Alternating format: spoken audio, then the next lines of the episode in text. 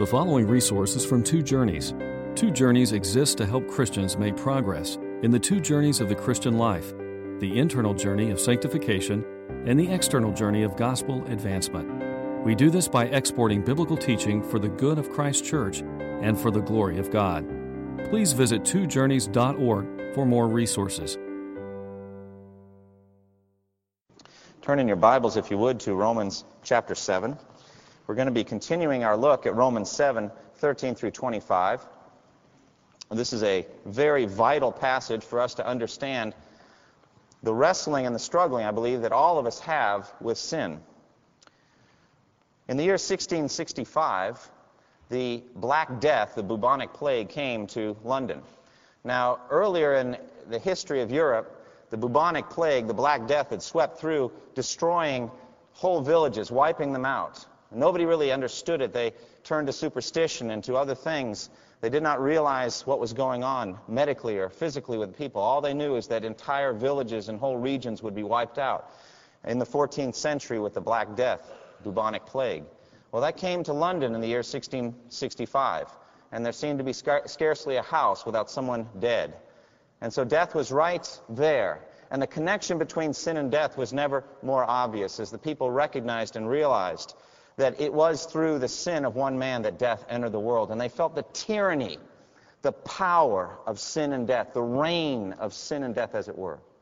Now, we know as Christians from Romans chapter 5 that just as sin reigned in death, so also grace might reign through righteousness to bring eternal life through Jesus Christ our Lord. And so we have this seemingly unbreakable reign of sin and death, this unbeatable foe of death. And on the other hand, we have the promise of eternal life and grace in Jesus Christ. Well, there was a Puritan pastor who lived at that time named Ralph Venning. And he wrote a book shortly thereafter in 1669 entitled The Plague of Plagues. What is the true plague that troubles the human race? It is not disease. It is not the bubonic plague, the Black Death. It is, in fact, sin. And that's what this book was about. The plague of plagues is sin. And he took as his starting point for his meditation Romans 7, verse 13. Look down at the text with me, if you would. Romans 7, 13. It says, Did that which is good, namely the law, he's referring to the law. He just got done saying that the law is holy and righteous and good. Did that which is good then become death to me? By no means, or may it never be, but in order that sin might be recognized as sin, it produced death in me through what was good, so that through the commandment sin might become utterly sinful. That sin might become utterly sinful, that we might actually see sin for what it really is. And that's what Ralph Venning sought to do. And he made seven major observations. Number one, the law of God as a whole is good in each of its parts. The law is good, A to Z. Secondly, this good law, when transgressed, hands a man over to death. It makes him over to death. Number three, the, though the law condemns man's fault and man for his fault, yet the law is still good and not to be blamed. It's not the law's fault. There's nothing wrong with the law. Point number four, it is not the law, therefore, but sin itself that works man's death and ruin. And number five, sin works man's death and destruction by that which is good. By that which is good and holy and righteous, namely the law. And therefore, sin is exceedingly wicked and detestable. This is what Ralph Venning said. Sin is most immeasurably spiteful, poisonous, and pernicious because it kills men. And not only so, but it kills them by that which is good and what was appointed to man for life. Therefore, it turns food into poison it turns food into poison. And then finally, sin by the commandment therefore appears to be excessively sinful. Venning wrote this If we look on this through the microscope glass of the law, take sin and put it under the microscope and look at it, it will appear a most hideous, devilish, and hellish thing the most wicked, mischievous, virulent, villainous, and deadly thing that ever was. Sinful sin, worse than the devil. It's quite a claim. Sinful sin, worse than the devil. Why so evil? Well, it is one thing to do wrong unknowingly, but how much more to know the mind of our good and holy and righteous Creator and defy him and rebel him against him anyway. And that's why the law was given. In order that we might see sin for what it really is, as excessively sinful, the law produced death in us through this sin. Now, what is sin? Venning gives this definition. Sin is transgression of God's good law. Now, the law not only forbids the doing of evil, whether by thought or word or deed, but also commands the doing of good. So, to omit the good commanded is sin, and as well as the doing of the evil that is forbidden. There is therefore a negative and a positive side. If you don't do certain things, you sin if those things are commanded by the law of God. And if you do certain things that are forbidden by the law, you have sinned. Well, why is sin so wicked? First of all, sin is wicked because it is contrary to God. It is contrary to his holy nature. Habakkuk 1:13 says, "Your eyes are too pure to look on evil. You cannot tolerate sin." This is the purity of God. He can't even look at evil. He can't even look at what is wicked. Can't even look at it. It says in 1 John 1 5, God is light, and in him there is no darkness at all. Venning said this As God is holy, all holy, only holy, altogether holy and always holy. So therefore sin is sinful, all sinful, only sinful, altogether sinful and always sinful. As in God there is no evil, so in sin there is no good. God is the chiefest of goods, and sin is the chiefest of evils. As no good can be compared with God for goodness, so no evil can be compared with sin for evil. So why is sin so wicked? It is contrary to the very nature of God. It is also contrary to the individual attributes of God. Sin deposes God's sovereignty. It says with Pharaoh, Who is the Lord that I should obey him? It makes us the king or queen, right? Who is the Lord that I should obey? It denies God's all sufficiency. Why did the prodigal son leave home? Because there wasn't enough in his father's house to keep him there. He wasn't satisfied. He had to roam. He had to wander. He wanted something other than the will of God for him. And so it denies God's all sufficiency. It defies God's justice. Either it says, on the one hand, God is unjust for bringing his condemnation on us, or unjust for writing the law, or on the other side, it says God has no justice and will not act against sin. Therefore, it denies God's justice, or it defies God's justice. It disowns God's omniscience. It says, Does God really see what I do in darkness? What I do alone? Could it be he doesn't know? It denies the omniscience of God. And it despises the riches of God's goodness, not realizing that the riches of God's goodness, kindness, tolerance, and patience are to lead us to repentance. Instead, we presume on God day after day after day. And it defiles God's grace by turning the beautiful grace of God into a license for immorality and for sin. This is the wickedness of sin.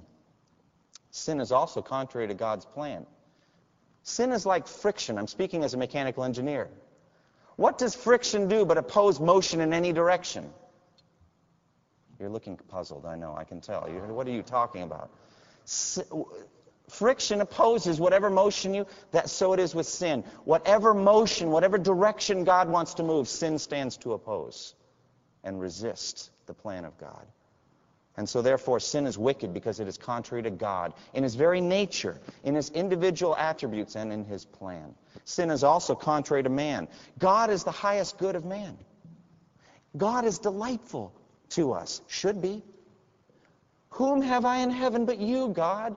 And earth has nothing I desire besides you. I, I need nothing else. God said to Abraham, don't, don't be afraid, O Abraham. I am your shield. I am your very great reward. I'm what you get at the end of your life. You get me. Well, what does sin do but separate us from the very thing that is our highest good, namely God? And therefore, sin is contrary to man as well. Sin is therefore the ultimate enemy of everything that you hold dear and precious. There is not a day that goes by that we do not feel the, the sting of its whip like a scorpion across our back. Every little Eden that God has ever created, sin has crept in to ruin it to some degree. From the original Eden to the Eden of a, of a family, a husband and wife, or of a church, or of a nation. Every good thing that comes, sin creeps in to pollute and to defile. Sin brought the worldwide flood. Sin built the Tower of Babel. It was sin that enticed Solomon to turn his back against God. It was sin that brought down the temple that he built. Sin has resisted and destroyed every good thing in this world except for the blessings of the gospel. Somebody say amen. The blessings of the gospel cannot be destroyed by sin. Where sin abounds, what? Grace abounds all the more. So that just as sin reigned in death, so also grace might reign through righteousness to bring eternal life through Jesus Christ our Lord. Sin cannot defeat grace. Isn't that wonderful news? But grace is more powerful than sin. Well, then, Paul has to deal with the problem, doesn't he? If grace is so powerful and can defeat sin, then what does it matter how much we sin, right? Why don't we sin all the more so that grace might increase? Romans 6. And so in Romans 6 and 7, he deals with the topic, I believe, of sin in the justified man and woman's life. You've been justified through faith in Jesus Christ. What is justification? It means that your guilt, all of your sin, has been laid on Jesus Christ, and He died under the wrath of God. He shed His blood on the cross that you might have eternal life. He shed His blood that His righteousness might be yours on Judgment Day and that your sin is his at the cross. An exchange. That's justification. And so God will simply declare not guilty anyone who trusts in Jesus Christ. That's the simple gospel. Well, then, why don't we sin all the more? And he says, May it never be. Don't you understand who you are as a Christian? And he goes on through that in discussing sanctification in Romans 6. And then he goes into the topic of the law. Now, in Romans 6.14, he says, Sin shall not be your master because you're not under law but under grace. What does that mean? That's your emancipation proclamation from sin's authority to rule. You can tell sin to take a hike anytime you want if you're a child of God. Sin has no power over you. You can say no and make it stick. You have the authority to command sin to be gone from you. Any temptation that comes, you can resist, you can rebel, you can say no. I'm not under sin anymore. And I'm not under the law. I've just been moved from the kingdom of darkness to the kingdom of light. I've been moved from under sin and death to eternal life. I've been moved from under the law to under grace. I'm in a whole new realm now. Sin has no authority in this realm. I don't recognize your authority over me. Well, if that's the case, then we have a problem with the law. Was there something wrong with the law? And he's dealing with that. We're not under, under law now, but under grace. Is there something wrong with the law? And he says, May it never be. There's nothing wrong with the law. The law is holy and righteous and good. Well, then, how is it that law produces death? That's what he's answering in the second half of Romans 7. There's nothing wrong with the law. There's something wrong with me, says Paul. And he speaks for all of us, doesn't he? Law cannot justify and neither can law sanctify. It cannot finish the salvation work in you. And so that's the context. He's dealing with this. Now, last week we began looking at Romans 7, didn't we? And I said that this is the hardest chapter in the book. And many of you walked in not thinking it was the hardest chapter of the book. And after you listened to me, then you realized how hard it was. And you said, Thank you, Pastor. You've now confused me. I didn't have a problem with this before. I read Romans 7 and never had a problem. And now I see that it's a difficult passage. I think you need to see that it's a difficult passage if you understand the radical transformation that happens to a person when they become a Christian. It's not a small thing to become a Christian. Before you were a Christian, you were under wrath, you were under condemnation. And there was nothing inside you that sought God. There was no one who seeks God, no, not one. Also, it says in Romans chapter 8, that there's nothing inside you that yearns for or resonates with God's law. Your sinful mind is hostile to God. It does not submit to God's law, nor can it do so. That's what you were. But by faith in Jesus Christ, you've been transformed. You're not under the authority of sin anymore. Sin shall not be your master. You're not enslaved to sin, right? You're free from it. And you've got the indwelling Holy Spirit, and, and you, you've, you've got the power for a free life, free from sin. Well, then what's the problem? The problem, the individual verses. In Romans chapter 7, verse 14, Paul says on one uh, side, I am unspiritual, sold as a slave to sin. Can a Christian say that? I thought you just got done telling us in Romans 6:14 that we are not enslaved to sin. How can you say this? Therefore Paul must be speaking as a non-Christian in verse 14 of chapter 7. Right? But then in verse 22 he says, "In my inner being I delight in God's law." Can a non Christian say that? It's the very thing he said they can't say. So, what is it, Paul? Are you speaking as a Christian or are you speaking as a non Christian? And that's the issue.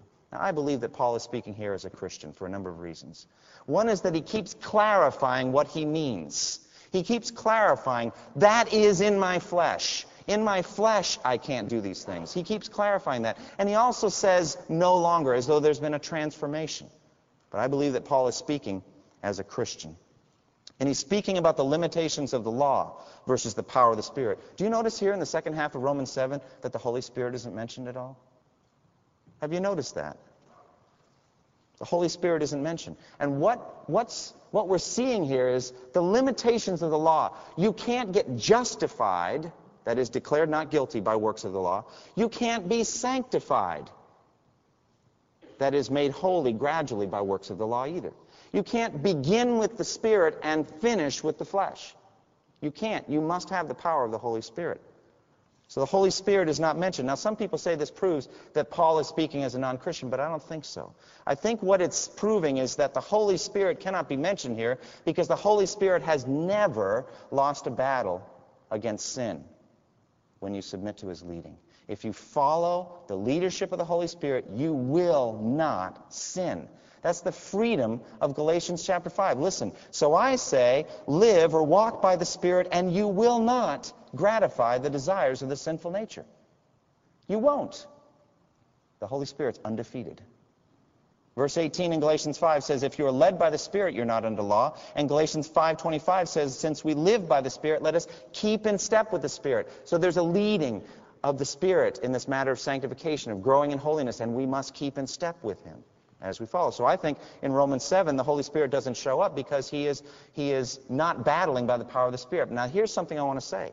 In Romans chapter 7, some people say that this declares a certain state that you can be in as a Christian. It's called the uh, carnal Christian. Have you heard this before? The idea that you don't ha- understand the power of the Holy Spirit, and you need to come on over into Romans chapter 8, to into your full inheritance as a Christian, into the spirit filled life. Have you heard this teaching before? You've got the higher blessing, the higher life. The problem with that is that it's too static, too state like. You're in the state of Romans 7 or in the state of Romans 8, and you need to move over into Romans 8 out of the state of Romans 7. This is totally false. I believe that we'll be dealing with Romans 7 and Romans 8 the rest of our lives.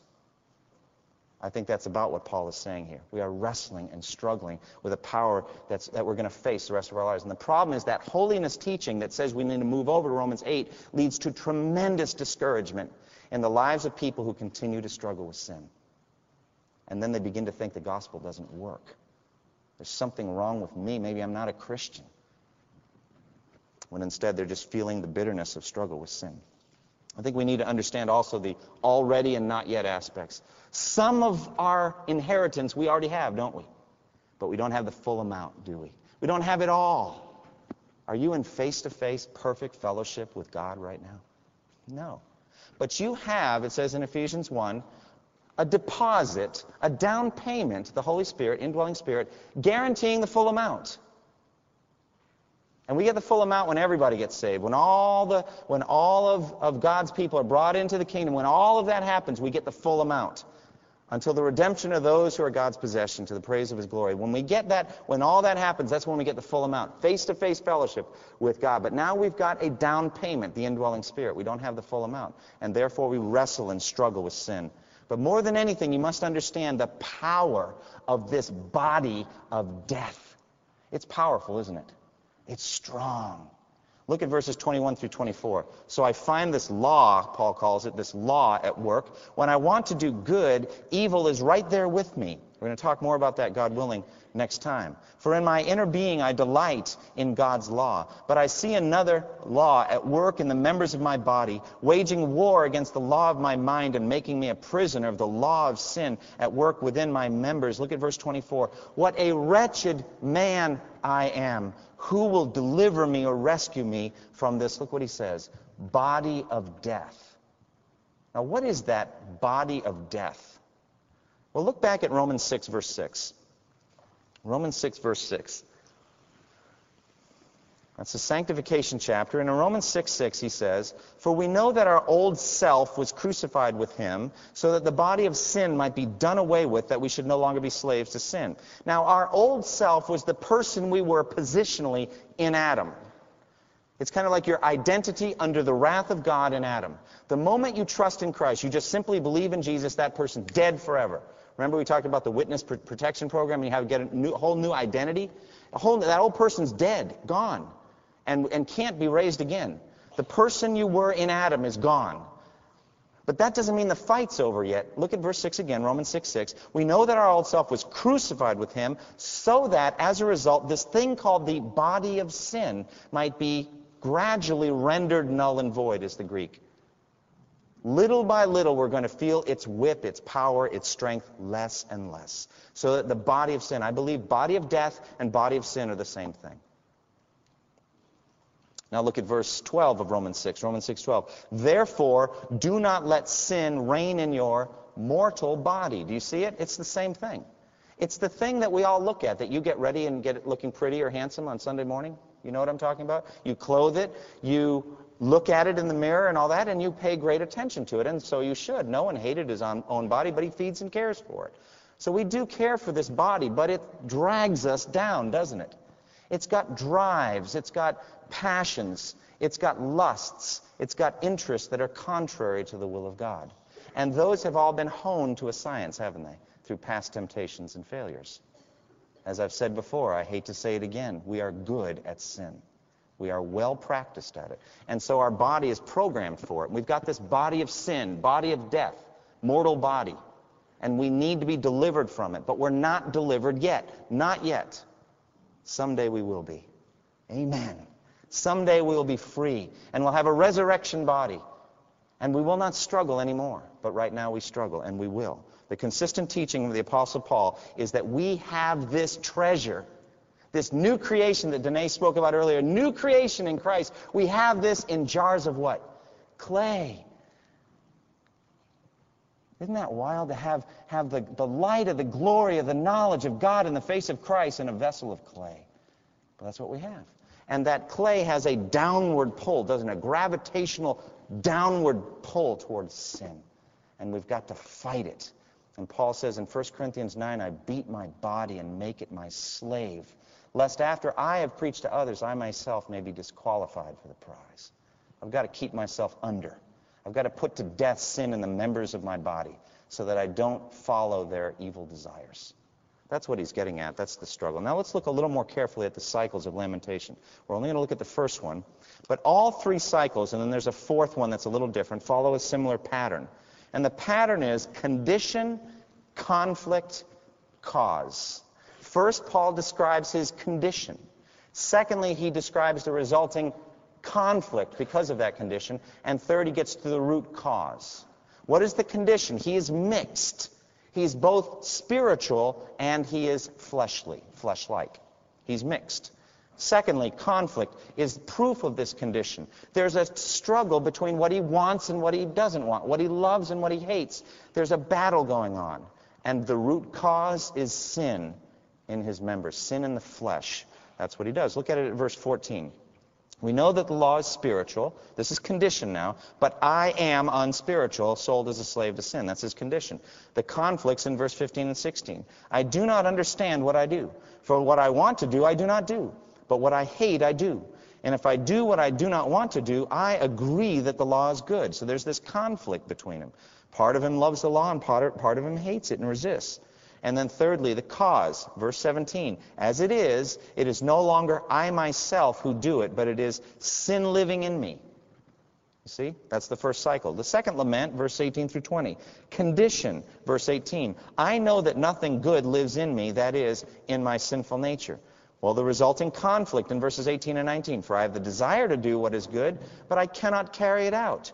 For what I want, for what I do is not the good I want to do. No, the evil I do not want to do. This I keep on doing. And then what is the cause? Verse 20. Now if I do what I do not want to do, it is no longer I who do it, but it is sin living in me that does it. You see that now. Condition, conflict, cause. Three, three times. You get the third one in verse 21 through 23. Condition. So I find this law at work. When I want to do good, evil is right there with me. Conflict. For in my inner being I delight in God's law, but I see another law at work in the members of my body. NIV says, waging war. Is that not a conflict? Do you feel that conflict inside? The warfare against sin inside your members? It's there, isn't it? It's real. There's a war going on inside you. Waging war against the law of my mind, and then cause in verse 23, and making me a prisoner of the law of sin at work within my members. And then he finishes with a final lament, verse 24, and then a proclamation of thanksgiving. By the way, you can't do any better on Thanksgiving Day than to go to Romans 7 and say what Paul says here. Who will rescue me from this body of death? Thanks be to God through Jesus Christ our Lord. Is there any higher way to celebrate Thanksgiving than Romans 7, 24, and 25? Isn't that great? That should be the centerpiece of your Thanksgiving on Thursday. Thanks be to God through Jesus Christ our Lord. I get saved. I'm free from this body of death. I'm going to go to heaven. I'm going to win in the end. I'm going to be more than a conqueror. I get to see Jesus. It's all ahead of me and nothing can take it from me. Thanks be to God, despite the bitterness of the struggle I'm going through right now. Well, let's look a little more carefully at that first lament. First, condition. Verse 14, we know that the law is spiritual, but I am unspiritual, sold as a slave to sin. This is tough, isn't it? Now, I'm not, I'm not going to tell you I, I'm 100% sure about my interpretation on this. How can we be unspiritual, sold as a slave to sin, and yet be a child of God? But I think he keeps adjusting himself, doesn't he? Keeps correcting. I know that nothing good is in me, that is in my flesh. Doesn't he keep doing that? He keeps clarifying what he means. He does it at the end in verse 25. So then I myself, in my mind, am a slave to God's law, but in the flesh, in the sinful nature, a slave to the law of sin. He keeps clarifying. Why does he do that? Because he's not completely whole, is he? And he's clarifying what he means by that he's a slave to sin. He, in his new creation, could never be a slave to sin. But in the flesh, he feels it. Sold as a slave. Paul's true identity comes out. His true identity is that of a child of God, but he still has a conflict. So you look at conflict, verse 15 and 16. I do not understand what I do. For what I want to do, I do not do. But what I hate, I do. And if I do what I do not want to do, I agree that the law is good. Remember, we've said that sin is essentially insanity. Can you answer the why question on sin? Why did you do it? What benefit did you reap from that? Have you had no experience with it before? Did it not produce bitterness in your life before? Yes. Well, why'd you do it? Does somebody have an answer? Is there any answer, any benefit to sin? Do you ever look back on a sin and say, Boy, I'm glad I did that? I know it says it's wrong in the Bible, but I'm just glad I did that. Or have you not lamented your sins and wish you'd never done it? There's an insanity. I don't understand why I do what I do. There's a conflict inside. And so, therefore, you will not be, sadly, ever 100% anything the rest of your life. You're not going to be until you're delivered from the body of death. You're not going to be 100% listening to a sermon, and you're not going to be 100% daydreaming either.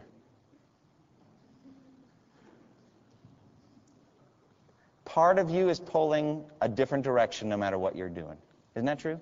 If you give yourself over to sin, are you thoroughly into that sin, or is there part of you saying, What in the world are you doing? So you're not 100% sinning. If you are in prayer, worshiping God, seeking his face in the morning, having your quiet time? Are you 100% there? No. Part of you pulling away saying, What are you doing? Right? There's a struggle. Galatians 5:17, the sinful nature desires what is contrary to the spirit, and the spirit what is contrary to the sinful nature. They're in conflict with each other, so that you do not do what you want.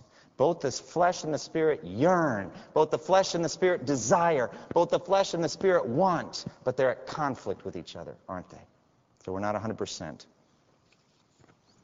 And so we delight in God's law. We rejoice in it. We say with the psalmist in Psalm 119, I rejoice in following your statutes as one rejoices with great riches. We say, Yes, I love God's law. I just can't seem to follow it.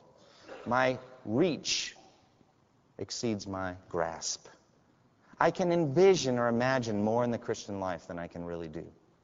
And that's going to be your constant experience. And what is the cause in verse 17? As it is, it is no longer I myself who do it, but it is sin living in me. There's a sense in which he personifies sin now. It's like a parasite flowing through your spiritual bloodstream. I've seen a scanning electron microscope picture of the parasite that causes malaria, a disgusting little parasite. And you look at it and you say, there it is. And how ugly is that? And that's about what Paul's doing here. Under the microscope, we're looking at sin and we're seeing it for what it really is an ugly parasite that destroys us. And were it not for the grace of God, would lead us to hell. But because of the grace of God, even that cannot conquer. We are more than conquerors through the grace of God. But yet we've got this sin living in me. And so he personifies it. Now, realize that he says, as it is, verse 17, it is no longer I myself who do it. Those, that word no longer is sweet, isn't it? Doesn't it imply a transformation, a change? It's, I'm not what I used to be. I am no longer the man or woman I used to be. I'm different now. It is no longer I who do it, but it is this thing called sin in me that does it. I love that no longer. Galatians 2:20 I have been crucified with Christ and I no longer live, but Christ lives in me. Has that no longer happened to you? Are you a different person because of the gospel of Jesus Christ? Have you been transformed? Are you a new creation in Jesus Christ? Can you say this? No longer. It is no longer I who do it, but it is this vile thing inside me called sin. I believe Paul must be speaking as a Christian. It's no longer I who do it, but it is sin living in me that does it. So we have this condition. We are mixed. We're not 100%. And we have, therefore, a conflict within us, a war going on all the time. And what is the cause? It is sin living in us.